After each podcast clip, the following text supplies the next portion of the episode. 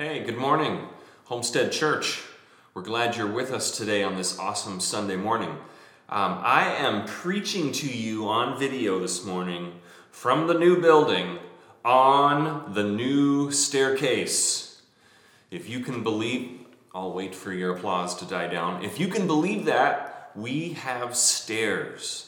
Now, if you're just joining us and you're new to Homestead Church, you don't know how big of a deal this is. We've been waiting for stairs in this building um, since about five years ago. No, since last September, we were trying to get stairs in, and now they are in. And so you, um, you might not realize this, but I've learned this. Stairs are a big deal. Uh, you're not gonna, you know, stairs aren't just in any old building. Not every building has stairs, so uh, I've learned that they are nearly impossible to get, and we've got them. So we're excited to use both levels of our building to walk up and down. It's good. It's a good day. So we're celebrating stairs today.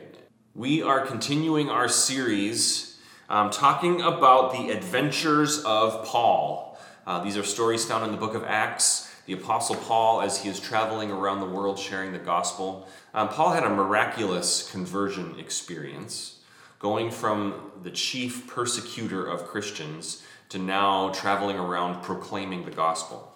Um, but here's the main point that we've been trying to highlight is this this idea of an adventure of faith um, a great God adventure is not just for the Apostle Paul or the people whose names are in Scripture or for the professional ministers today. Um, this is something that God has for you, for each of us this idea of giving your life to Him and then just following after Him in a great adventure of faith. So, uh, week one, Christy preached on that conversion experience, that great conversion, and then the missionary journeys that Paul went on. Last week, we talked about the story of Paul and Silas in prison how they had gone through these amazing stories of casting out evil spirits and seeing people miraculously saved and traveling to different continents to preach the gospel. And then they're in prison. And then they get thrown in prison and they begin to worship, and the prison doors fly open and chains fall off, and the jailer gets saved and his whole family gets baptized. That was a great adventure. That's what we talked about last week. Today, I want to talk about a story in Acts chapter 17 we're going to start in verse 16 of Acts chapter 17. This is when Paul was traveling through Greece, specifically in Athens. Um, he is sharing his faith as he has done throughout this missionary journey. But today, what I want to look at is how he shared his faith in a very different context, in a very different culture, how the method of him sharing his faith adapted. So I want to look at this um, with this lens that sharing our faith with others, preaching the gospel to others, telling others about Jesus is what we do. This is again something not just for the professionals. This is something as disciples that we do. And I know for a lot of us, that is something that it makes you a little uncomfortable thinking about. Maybe you've never done that. Maybe you've never thought about doing that. This is something that we need to do as followers of Jesus. So I want to look at this story, see what we can learn about sharing our faith. So we're going to start in verse 16 of Acts chapter 17.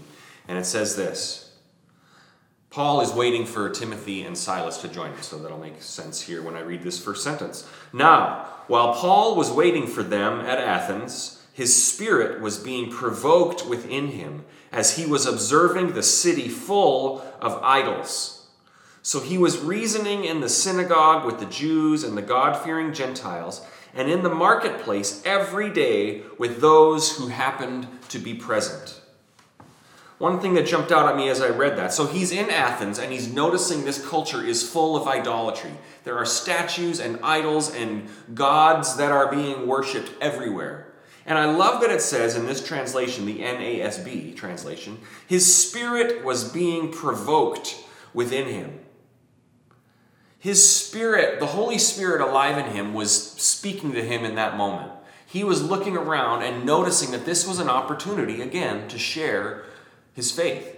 One of the things that's going to happen to you as you walk with the Lord, as you have the Holy Spirit in you, is you're going to be in moments like that where your spirit is being stirred or provoked. Maybe it's at a store that you go to all the time, and there's just something about that day where you're talking to someone and you're going to feel something in your spirit. I believe that's the Holy Spirit provoking your spirit as he did to the Apostle Paul, saying, Tell him about your story. Tell him about Jesus. This is what happens to the Apostle Paul. This is what will happen to you. You'll sense the Holy Spirit. One thing about the Greek culture, it was very intellectual and philosophical. There would be leaders and educated people in Greece, in Athens, and they would spend time just talking about different philosophies, different viewpoints, different ways of life, different thinking, different religions, all these things. They would just like to debate things. So, this is what happens. And they also didn't want to close themselves off to anything that might be truth. So, that's why they had all of these idols everywhere. And they even had one that Paul noticed that said, To an unknown God.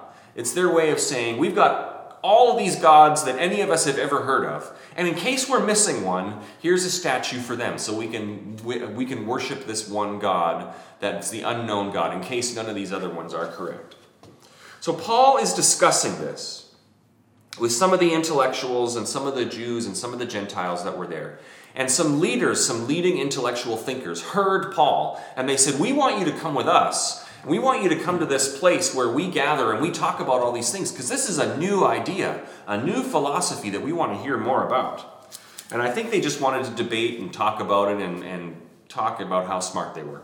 So this is what happens. Paul gets brought to the Areopagus, this part of Athens where the intellectual people would gather and just discuss and debate. It was all talk, talk, talk, talk, talk. That's all they would do.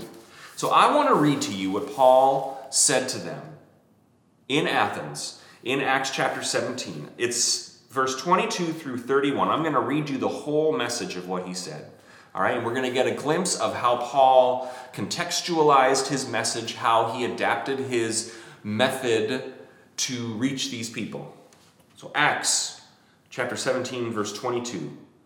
Paul then stood up in the meeting of the Areopagus and said, People of Athens, I see that in every way you are very religious. He's striking common ground with them.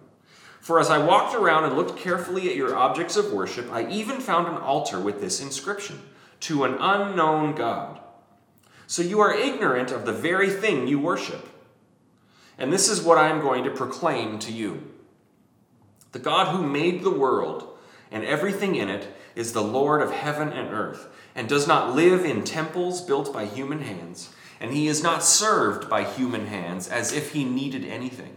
Rather, he himself gives everyone life and breath and everything else. From one man he made all nations so that they would inhabit the whole earth, and he marked out their appointed times in history and the boundaries of their land. So he's setting up the supremacy of God, one true God who made everything.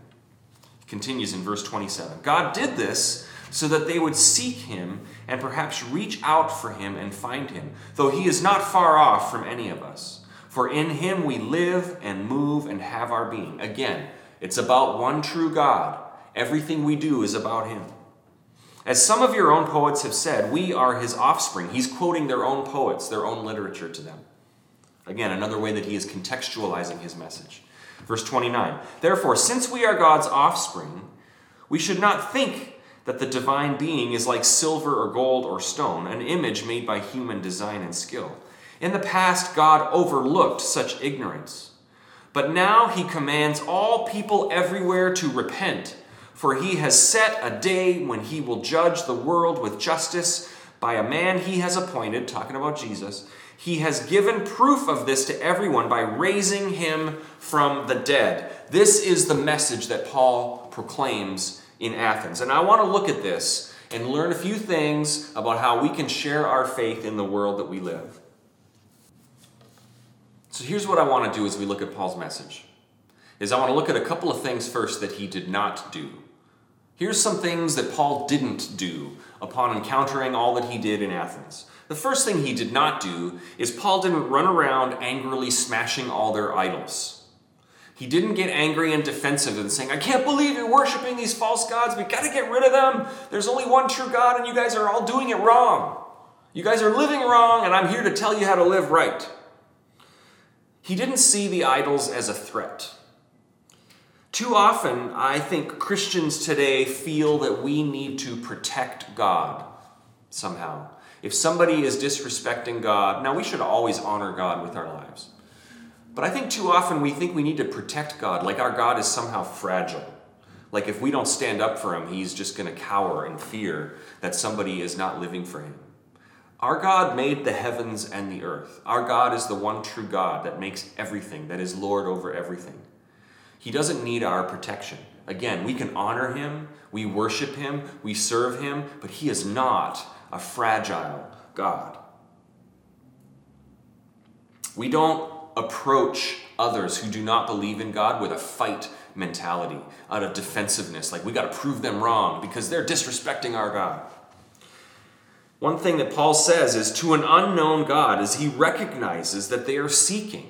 They're seeking after something, and he acknowledges you're seeking after something, you just don't know what you're seeking. We talked about this last week how God is stirring in the hearts of people different things, and even though they might not know what they're seeking after, they're seeking.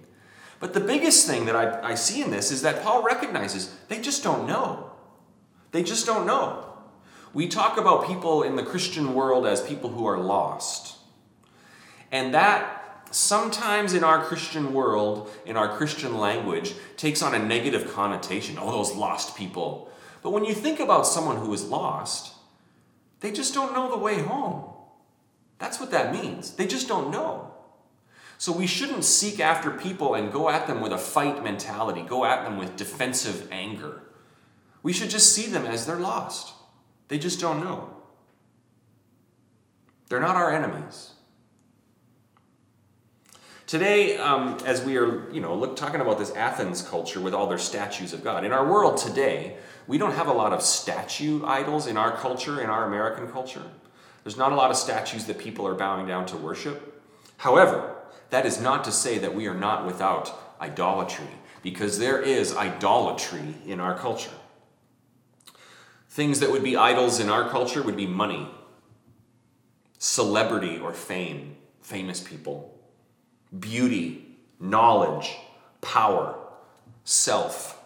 These are all idols in our culture.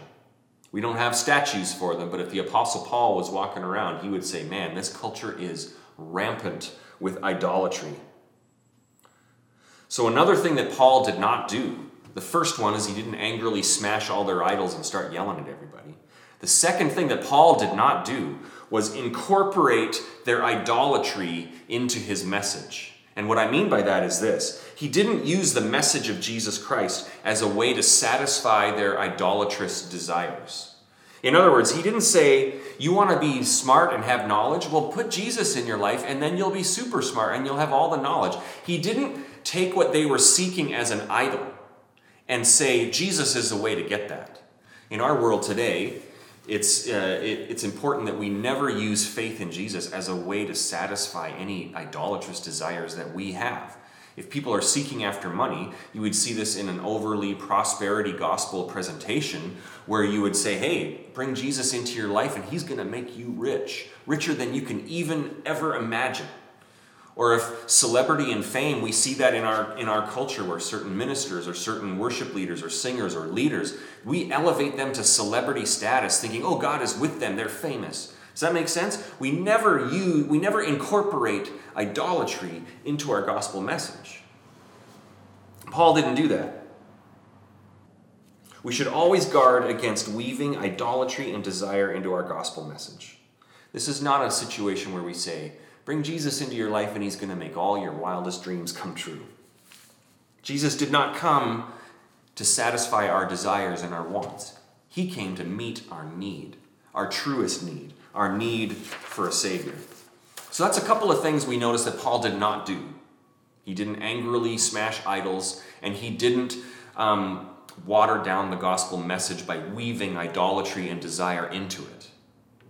But here's what Paul did Paul adapted his message, he adapted it.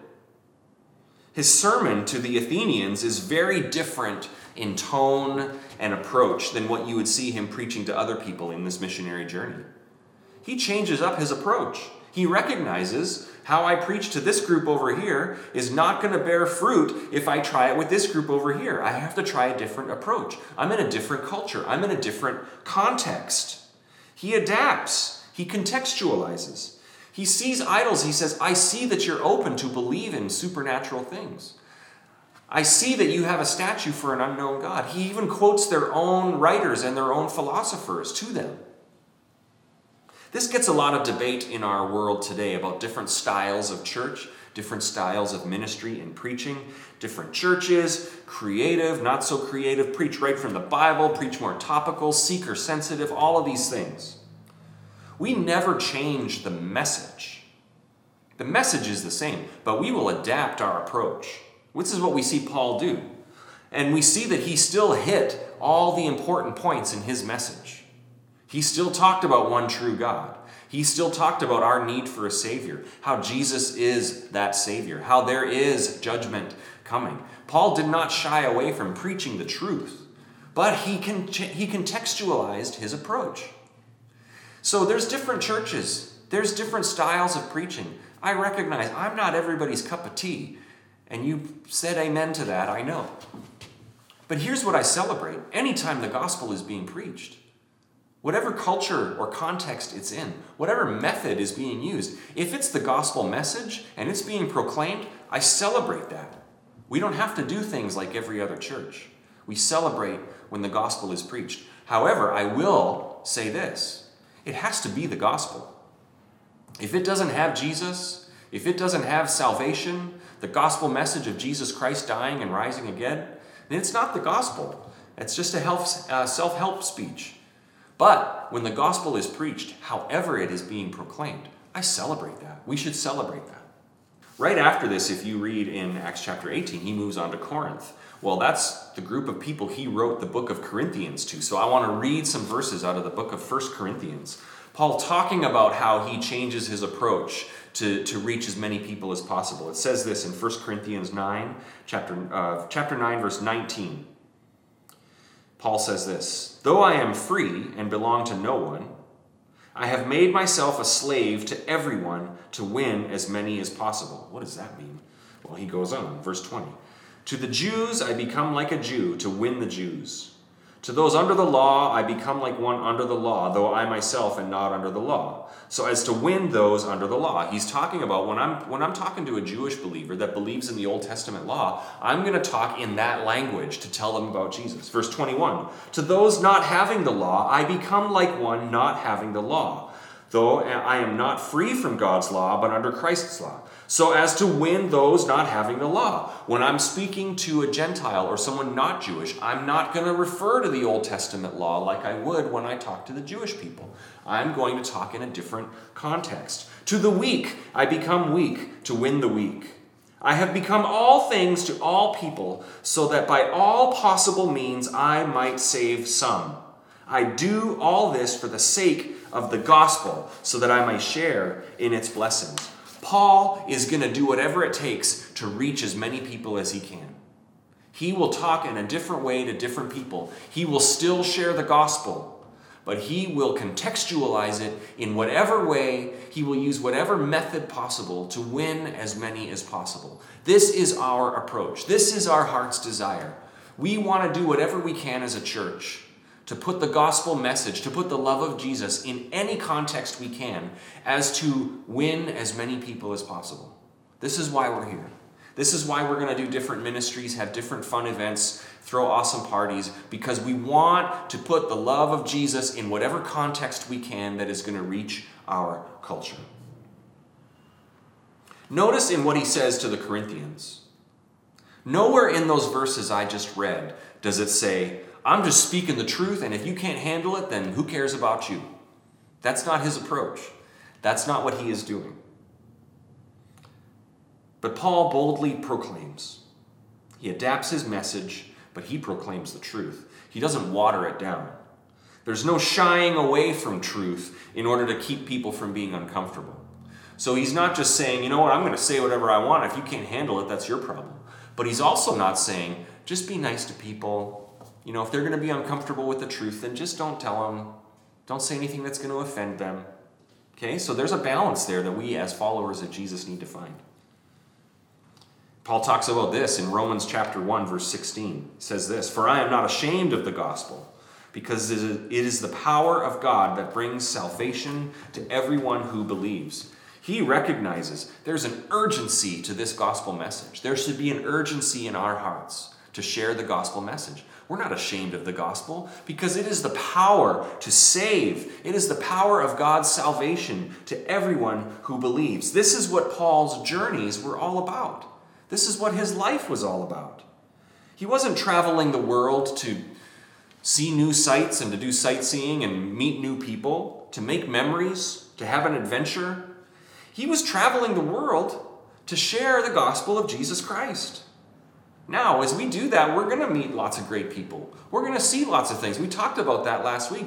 But the point of everything Paul did wasn't just for those things, it was to share the gospel so that he could see people saved. This is why you are here. This is why I'm here. This is why Homestead Church is here. You're not just a spectator, you're not just a supporter of those who are doing the ministry. You are doing the ministry. You are a part of the Great Commission to go into all the world and preach the gospel. This is why you're here. And sharing your faith, as we're talking about this great adventure life that we have with God, sharing your faith with someone is the greatest adventure you're ever going to have. So let the Spirit provoke you. Look for ways to contextualize and adapt your method. Look for ways that you can weave the gospel message into conversations that you're having and confidently proclaim it. Don't be ashamed of it. Don't be weird and obnoxious.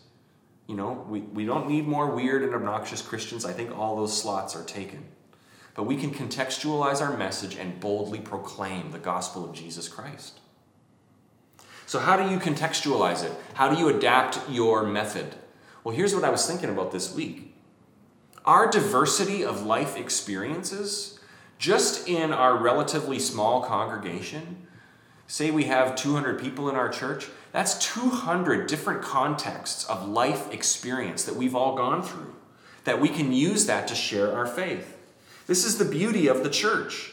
We have believers at Homestead Church who have gone through every life experience so that we can weave our stories into our faith and we can contextualize the gospel message by just sharing our life experience with others. So when we meet people who are going through sickness, who have gone through divorce, who are battling depression, who are adopting, who are foster parents, who have faced job loss, who are struggling with kids, who have family members who have attempted suicide, who have had death of a loved one, who have had jobs that fall apart, or have uh, different tragedies in their family, who have gone through physical healings, all of these things.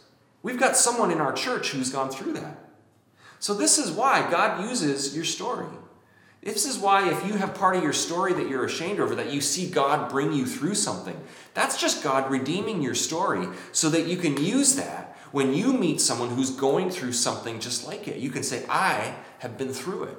Let me tell you how I got through it. Let me tell you about what my faith in God did for me. Let me tell you about Jesus who saved my life.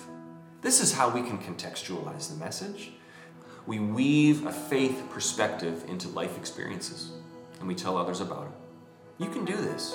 We can do this. We can see God reach as many people as possible. This is why we're here. One final thing I want to point out is that Paul did not get discouraged. If you read on, there wasn't all that many people in Athens who believed that day. I think a lot of people just wanted to talk about ideas. They didn't really want to commit to something, they just liked to hear themselves talk. But there were a couple who did, a couple who were named. Some believed, I'm sure there were more than these two, but two that were named in this story. And their eternities were changed. The two that were mentioned, one was named Dionysius, and he was an elite, prominent man. He would have been one of the smart, upper echelon society types in the Areopagus talking philosophy. He got saved that day. And there's a woman who got saved named Damaris. Well, in that culture, women were not allowed in the Areopagus. There were no elite thinking, you know, women invited into that group of men. So Damaris was not there for that. So most likely, she was a prostitute. We see her get saved that day. We see her going from a life of shame to new life and victory in Jesus Christ. We see that the gospel message reaches all people, all classes, all backgrounds, all conditions. There's nobody that the gospel cannot reach. And the results, as we share our faith, they're up to God. God is stirring hearts. God is convicting people. Not everyone is going to believe when you share your faith. You don't need to be defeated and discouraged. We just keep spreading the seed of the Word of God. We keep casting our net, sharing our faith, and we're going to see God use that to bring people into salvation through Jesus Christ. That's an amazing adventure to be on. I'm in the building today. Several months ago, we were, um, when a lot of the construction people were here, we had different framers here, electricians, plumbers. So there was a there was a week when there was a bunch of people working, and so I told them, all the workers here, I said, well, Friday, this Friday, I'm going to bring you lunch. Um, and so I ordered some wings takeout, Chinese food takeout. Oh, I miss wings. I want them to open up. Um, so I ordered some takeout, and I said, Friday at noon, I'm going to provide lunch. And ultimately, I mean, I, I'd gotten to know some of these guys. And really, I think the Spirit was stirring in me, saying, These guys have spent weeks and some of them months in this building. How big of a shame would it be if they spent all this time here and they didn't know what this building was all about? They didn't know the message. What if this is the only time they're going to hear this gospel message? It would be a shame for them to go through their whole life having spent a month at Homestead Church and nobody told them about Jesus. So I sat down and ate lunch with them, and we were shooting the breeze. And I just, you know, I just paused for a moment. I said, Hey guys, I just want to encourage you with this. Thank you for building this building. Thank you for working on this. We believe this is more than just a building. Um, we know that there's going to be great things, but this is a church. And so, more important than this building is the message that comes out of this building the message of Jesus Christ, that He loves all people. This is what we're about as a church. And I just shared a little bit.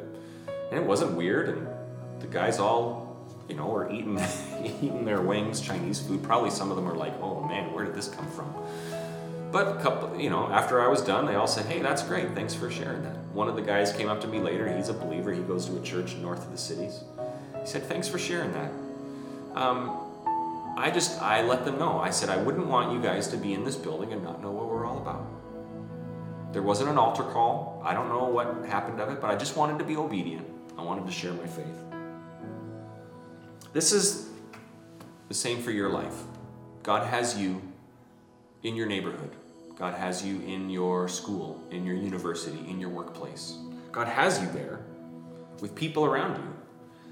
And the same thing applies to them. It would be a shame if they lived next to you or worked with you or went to school with you for those years and never heard what you were all about. Never heard the love of Jesus Christ. So, this is what I want us to uh, be encouraged with today. We're here to share our faith. We're here to share our faith, to do whatever we can to proclaim the gospel boldly, to adapt our message to whatever culture we are in, so that we could win as many as possible. Amen? Let's pray together. Heavenly Father, thank you that you gave your Son, that you reached out so that we could be saved. We are products of the mercy of Jesus Christ. And we are products of somebody sharing that message with us. And so, Lord, we want to do the same thing in our world, in our culture, to boldly proclaim the gospel of Jesus Christ. We are not ashamed of the gospel, for it is the power of salvation for everyone who believes. So we believe it, and we want to have an urgency about our faith. So help us this week to be able to share with somebody. Help us to be sensitive when your spirit is provoking us so we could know we should we should tell our story we should share our faith so that we could see people saved through jesus christ. And it is in that name of jesus that we pray. Amen. God bless you. Have